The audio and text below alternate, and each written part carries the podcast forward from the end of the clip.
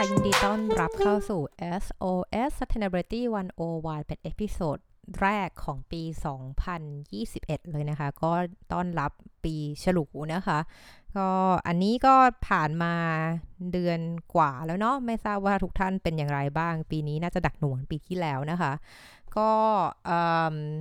ที่กลับมาทำพอดแคสต์เนี่ย ก็เพราะว่ามีหนังสือเล่มหนึ่งที่เราอยากจะมารีวิว หรือว่าจริงแล้วอาจจะเป็นอ่านให้ฟังด้วยซ้ำแล้วก็จะมีใส่ความคิดเห็นของตัวเองไปด้วยนะคะ ที่เป็นที่คิดว่าจากประสบการณ์ที่เจออะไรเงี้ยนะคะ ก็เป็นหนังสือของ Bill Gates ค่ะ ก็ชื่อว่า How to Avoid a Climate Disaster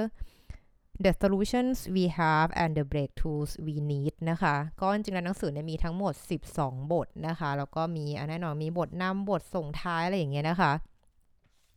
คือที่ตอนนี้เนี่ยฝ้ายก็อ่าน เรียกว่าถ้าเกิดเป็นหนังสือลักษณะเนี้ยหนังสือที่เป็นลักษณะเป็นโซลูชันหรือเป็นปัญหาเรื่องโลกร้อนเนี่ย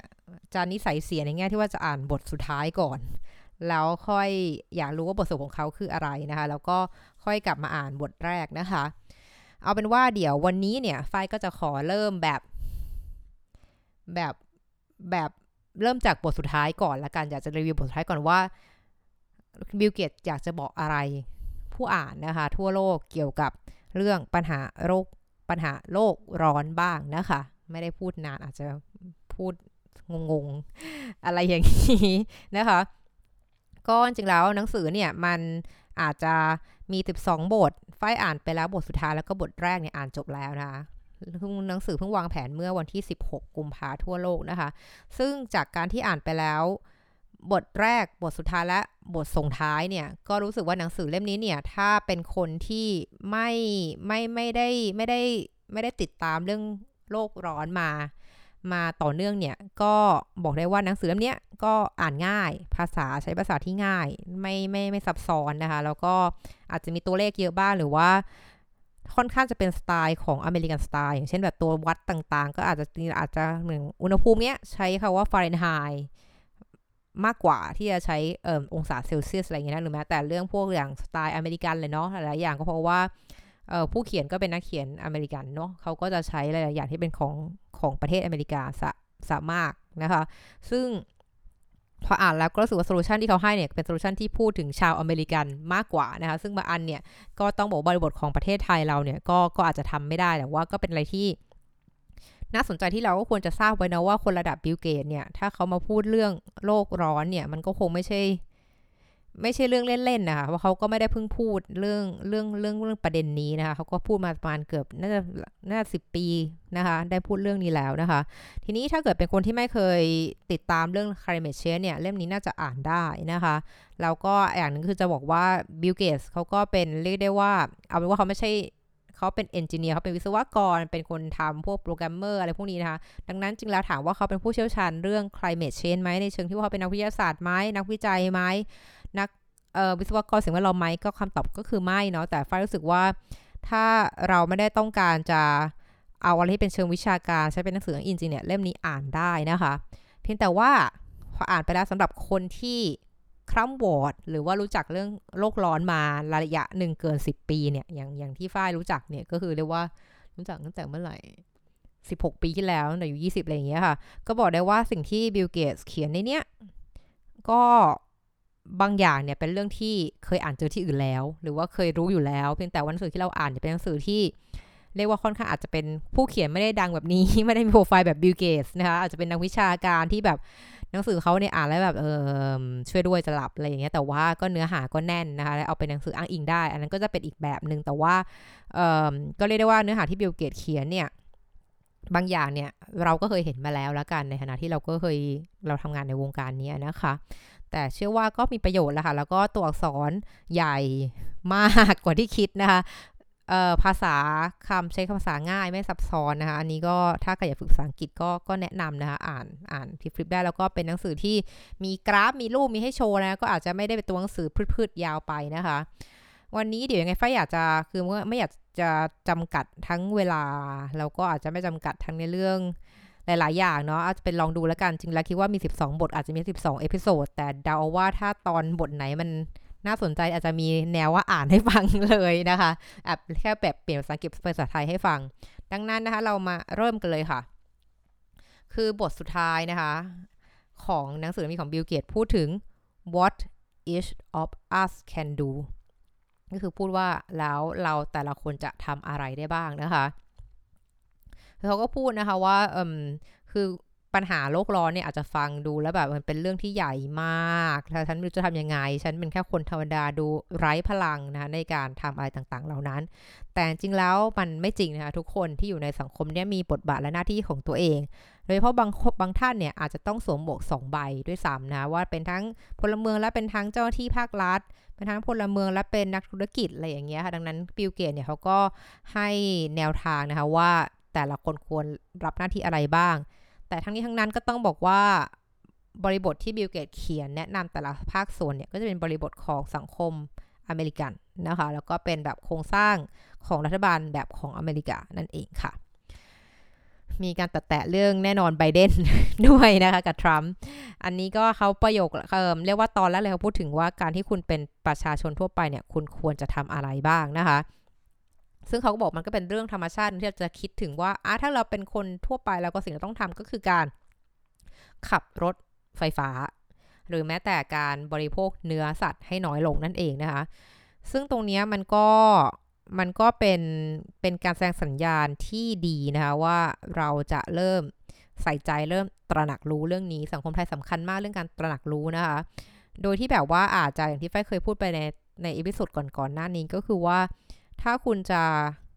อยากจะทานเนื้อน้อยลงเนี่ย มันก็ไม่ต้องหมายความว่าให้ห้ามกินเลยนะคะ แต่อาจจะเป็นแค่ว่าใน 7 วันมีแค่มื้อหนึ่งไหมที่จะไม่กินเนื้ออะไรอย่างเงี้ยค่ะไฟว่านั้นก็น่าจะโอเคแล้ว หรือว่าค่อยๆขยับตามเลเวลที่เราทำได้นะคะแล้วก็เรื่องขับรถยนต์ไฟฟ้านี่อาจจะ อืม อาจจะไม่ง่ายนะ เพราะประเทศเราอาจจะไม่พร้อมรับเรื่องตรงนี้อาจจะต้องพักไว้ก่อน แต่เป็นการใช้การเดินทางแบบอื่นมากกว่านะคะ ทีนี้เขาก็เขาก็พูดนะคะว่าจริงๆแล้วเอ่อมันมันมันในฐานะคนเนี่ยธรรมดาเนี่ยมันก็อาจจะทำได้อย่างเดียวคือการใช้เสียงของเราในการโหวตนะคะไม่ว่าจะเป็นการโหวตเรื่องนักการเมืองนะคะ ที่ว่าคุณต้องมีการเลือกพรรคการเมืองที่มีนโยบายที่มันใส่ใจเรื่องสิ่งแวดล้อมเรื่องโลกร้อนมากกว่านะคะ หรือว่าทั้งในเรื่องการใช้สิทธิ์ใช้เสียงจากกระเป๋าตังค์ของเรานั่นคือเราก็จะเลือกซื้อสินค้าที่ ช่วยลดโลกร้อนมากกว่าที่จะซื้อสินค้าที่ทำให้โลกร้อนมากขึ้นนะคะ ซึ่งตรงนี้ค่ะเขาก็พูดนะคะบิลเกตส์ก็มองค่อนข้างค่อนข้างแบบมีเขาเป็นคนมองโลกในแง่ดีนะบิลเกตส์เนี่ยเขาก็จะบอกว่าคือเขาก็เห็น movement นะในปี2ตั้งแต่2009 นะ ว่าเห็น movement ของการเคลื่อนไหวนะคะ การรวมกลุ่มการประท้วงเรียกร้องของประชาชนนับล้านคนทั่วโลกเนี่ยให้ออกมาทำอะไรสักอย่างเรื่องโลกร้อนเนี่ยซึ่งนี่เขาบอกว่าเป็นเรื่องสำคัญนะคะว่าประชาชนทุกคนเนี่ยมี หน้าที่ที่จะแสดงพลังของตัวเองผ่านการออกเสียงผ่านการโหวตนะคะ ทั้งไปตามระบบและในการโหวตด้วยการใช้กระเป๋าตังค์ในการซื้อของ รวมทั้งการออกมาเดินขบวนประท้วงอย่างสันติ อันนี้ก็เป็นสิ่งหนึ่งที่ทำให้เกิดกระแสเกิดการปลุกให้ผู้คนเนี่ยได้มามองเห็นตรงนี้นะซึ่งนี้ก็เป็นสิทธิขั้นพื้นฐานถ้าเราไม่ได้ทำอะไรรุนแรงนะคะ คือของบิลเกตส์เขาก็พูดนะคะว่าเนี่ยให้แบบ เขาบอกวิธีแบบโบราณ เช่นโทรไปหาภาครัฐโทรไปบ่นคุณวิธีการทำยังไงมีนโยบายเรื่องอะไรบ้างกับโลกร้อนเนี่ยมันก็เป็นเรื่องที่ควรจะทำเนาะเขาเป็นการเหมือนกระตุ้นให้ภาครัฐทั้งในท้องถิ่นนะคะทั้งในระดับประเทศเนี่ยใส่ใจเรื่องนี้นะคะ ให้แบบเราก็พูดง่ายๆแบบว่าอ่าแทนที่จะจะจะจะจะบอกว่าเฮ้ยทำอะไรสักอย่างกับเรื่องโลกร้อนสิแล้วก็จะเป็นว่า เออ ถามคำถาม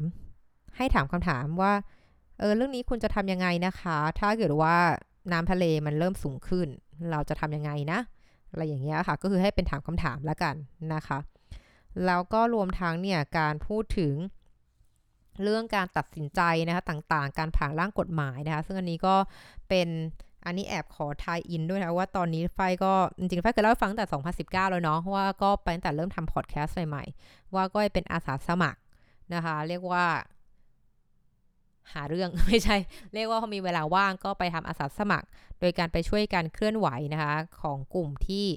ขับเคลื่อนด้วยกลุ่มคนที่หลากหลายมากทั้งคนไทยคนต่างชาติ แล้วคนที่ต่างสาขาอาชีพนะ ซึ่งเป็น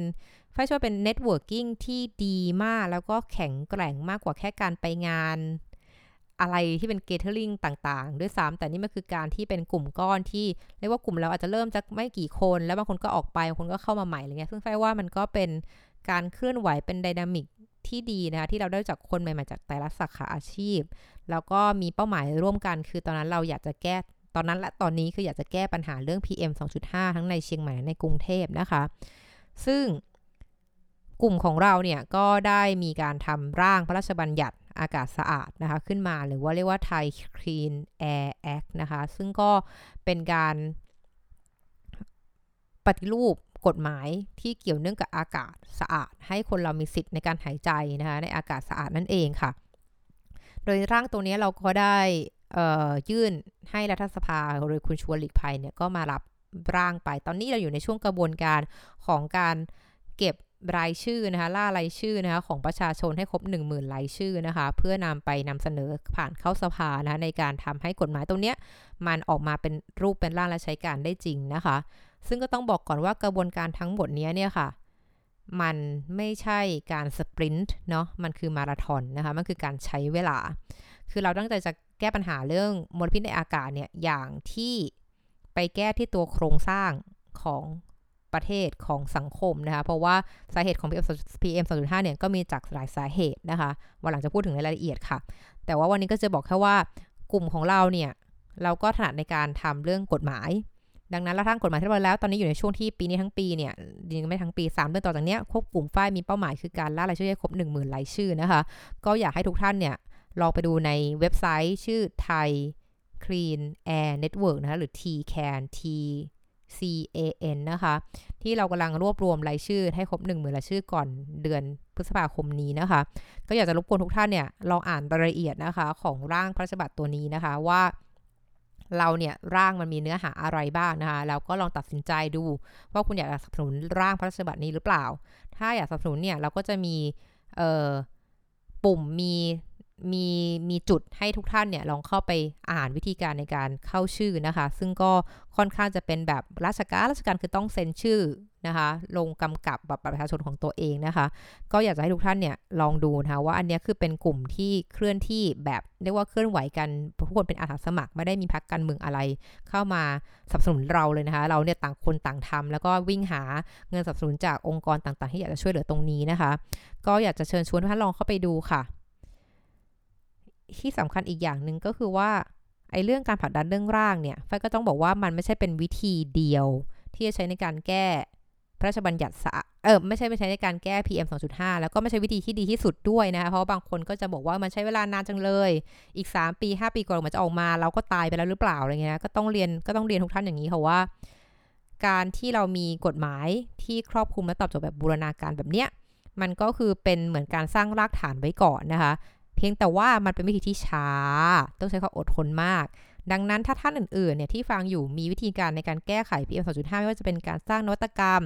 การไปคุยกับชาวนาไปเข้ากับภาคธุรกิจ ในการแก้ปัญหา PM ได้เนี่ยทำได้ทำเลยค่ะ ซึ่งไฟเชื่อว่ามันอาจจะได้ผลเร็วกว่าเรื่องกฎหมายนะคะ แต่ทั้งนี้ทั้งนั้นเนี่ยเพื่อจะอยู่ร่วมกันอย่างสูงเนี่ยเราก็ต้องมีตัวบทกฎหมายที่ทันสมัยนะคะแล้วก็สามารถ บังคับใช้ได้นะถึงแม้อาจจะไม่ถึงแม้ว่าบางครั้งบ้านเราจะเป็นหาเรื่องการบังคับใช้กฎหมายเนี่ยแต่ว่าอย่างน้อยก็ต้องมีแปะไว้บ้างนะคะ ว่านี่คือกฎหมายนะคุณทำผิดตรงนี้ จะได้มีโทษปรับมีการทั้งให้แครอทให้ทั้งมีการให้แครอทแบบให้รางวัลเนาะเป็นเหมือนแรงจูงใจนะคะลดหย่อนภาษีอะไรเงี้ยกับทั้งค่าปรับอะไรอย่างเงี้ยนะคะว่าถ้าเกิดคุณทำผิดมันก็ควรต้องมีของเหล่านี้ไว้อยู่ ซึ่งตรงนี้ค่ะมันก็เข้ากับของที่ทางฝั่งบิลเกียนเนี่ยแนะนำนะคะ ว่าเรื่อง climate change เนี่ยมันไม่ใช่การให้ใครจะมาทำนวัตกรรมชิ้นหนึ่งแล้วแก้ทุกอย่างได้ หรือแม้แต่กฎหมายเขาก็พูดนะกฎหมายก็ไม่ใช่ทุกสิ่ง ที่คุณจะมาแก้เรื่องโลกร้อนได้เช่นกัน ทุกคนต้องต่างคนต่างทำในสิ่งที่ตัวเองถนัด แต่ว่าเป้าหมายเดียวกันคือเพื่อลดโลกร้อน ลดการปล่อยก๊าซเรือนกระจก และดึงก๊าซเรือนกระจกนั้นออกมาจากเออชั้นบรรยากาศด้วยนะคะ คือสำหรับกลับมาที่บิลเกตต่อนะคะเขาก็บอกเขาว่าถ้าเป็นคนปกติแล้วเนี่ย เราก็มีหน้าที่ โหวตนะคะและและถ้าคุณอยากจะไปให้ไกลกว่านั้นก็คือ คุณก็ไปเข้าอยู่ในส่วนของการเมือง เข้าไปอยู่ในคอนเกรสนะต่างๆ นั่นเองค่ะ ทีนี้พอต่อมาพูดถึงในฐานะผู้บริโภคด้วยนะคะผู้บริโภคเนี่ยก็จึงก็จะทับกับเรื่องการเป็นประชาชนเนาะที่เป็น active citizen บอกถ้าเกิดเป็น consumer เนี่ยก็แน่นอนค่ะ คือพลังของคุณในการตัดสินใจซื้อสินค้าที่เดี๋ยวสิ่งแวดล้อมเนี่ยที่ดีต่อโลกร้อนเนี่ยมันก็เป็นตัวชี้วัดเลยนะคะว่า เออ มันมี demand มันมีความต้องการว่ะ ซึ่งบิลเกตส์เขาก็บอกนะคะว่า เฮ้ยสำหรับตามสำหรับตามตามประสบการณ์ของผมที่อยู่ในภาคธุรกิจมาตลอดชีวิตเนี่ย ถ้าเมื่อไหร่ก็ตามที่บริษัทเนี่ยมันเห็นว่ามีคนซื้ออะบริษัทเขาจะทำออกมาแน่นอนค่ะ คือถ้าเมื่อไหร่มีคนซื้อในบริษัทก็ก็หาเรื่องขายอยู่แล้วนะคะ แล้วที่สำคัญคือบิลเกตส์บอกว่า และในในระดับประสบการณ์ผมเนี่ย เขาจะทำได้เร็วมากด้วย คือได้เห็นว่ามีคนอยากซื้อเนี่ยเขาจะทำได้เร็วมากยิ่งมีคนต้องการซื้อเยอะเนี่ยเขาจะรีบปรับนะคะให้กลการผลิตของเขาสามารถผลิตได้นะคะ แล้วก็ตอบโจทย์ของความต้องการของลูกค้าที่เปลี่ยนไปนั่นเองค่ะ แต่นอกจากนั้นนะคะ ไม่ว่าจะเป็นของที่เขาบอกนะนะคอน sumer เนี่ยเมื่อกี้ที่แฟก็พูดทับๆไปแล้วด้วยนะคะ ก็คือว่าเขาก็พูดซ้ำแล้วค่ะว่าให้คุณแบบพยายาม ใช้ไฟฟ้านะที่มาจากพลังงานทดแทนนะคะถ้าเป็นไปได้นะคะลดการใช้พลังงานในบ้านไม่ว่าจะเปลี่ยนหลอดไฟฟ้าให้เป็นหลอด LED ก็ตามทีนะคะ การใช้พลังงานให้น้อยลงด้วยตัวมันเองก็จะลดทั้งค่าไฟบ้านเราแล้วก็ลดทั้งการปล่อยก๊าซเรือนกระจกออกไปด้วยนะคะเขาก็พูดอีกเช่นกันให้ซื้อรถยนต์ไฟฟ้าให้ทางให้ทานให้ทานเบอร์เกอร์ที่ทำจากผัก หรือว่าทำจากพืชแทนทำจากเนื้อสัตว์อย่างนั้นนะคะ ทีนี้มาดูบทบาทที่ 3 ของ employee นะคะ คือพนักงานและนายจ้างนั่นเองค่ะ คือเขาก็พูดนะคะว่าจริงๆแล้วเนี่ย มันคือการพยายามที่จะใช้เนี่ยให้ธุรกิจเนี่ยทำสิ่งที่ตัวเองทำได้ทำสิ่งที่ตัวเองทำได้ค่ะ คือหมายความว่าอย่างเช่นบริษัทถ้าเกิดเป็นพวก บริษัทที่ผลิตของเนี่ย ก็คืออะก็ลดการใช้พลังงานได้ไหมทำให้ efficiency มันมากขึ้นนะคะ หรืออย่างของการลงทุนก็จะมีการบอกเหมือนกันว่าเออต้องต้องต้องลงทุนอะไรยังไงบ้าง มันต้องลงทุนเรื่องของการหานวัตกรรมใหม่ๆไหมในการช่วยลดโลกร้อนเพราะธุรกิจทุกแห่งเนี่ยก็ต้องพึ่งก็ต้องเรียกว่าอาศัยสิ่งแวดล้อมในการอยู่รอดได้นะคะ หรือรวมทั้งการที่พูดถึงเรื่องของการที่ ถามว่าบอร์ดเนี่ยผู้บริหารของเราเนี่ยได้มีการพูดถึงเรื่อง การแบบแบตเตอรี่เทคโนโลยีในการกักเก็บพลังงานไหมพูดถึงเรื่อง พลังงานสะอาดไหมพูดถึงเทคโนโลยีในการกักเก็บคาร์บอนหรือเปล่า หรือแม้แต่การใช้ปูนซีเมนต์หรือเหล็กกล้าที่มีการปล่อยคาร์บอนเป็นศูนย์หรือเปล่านะคะ ซึ่งเขาก็ให้ให้แนะนำนะคะว่าขั้นตอนที่สำคัญ ที่ธุรกิจเนี่ยควรทำอันนี้คือเน้นธุรกิจเลยนะดังนั้นใครที่บอกว่าเนี่ยจะอ่อนวัตกรรมใหม่ ๆ อะไรดีเพื่อรองรับโลกอนาคตเนี่ยก็อยากจะให้ลอง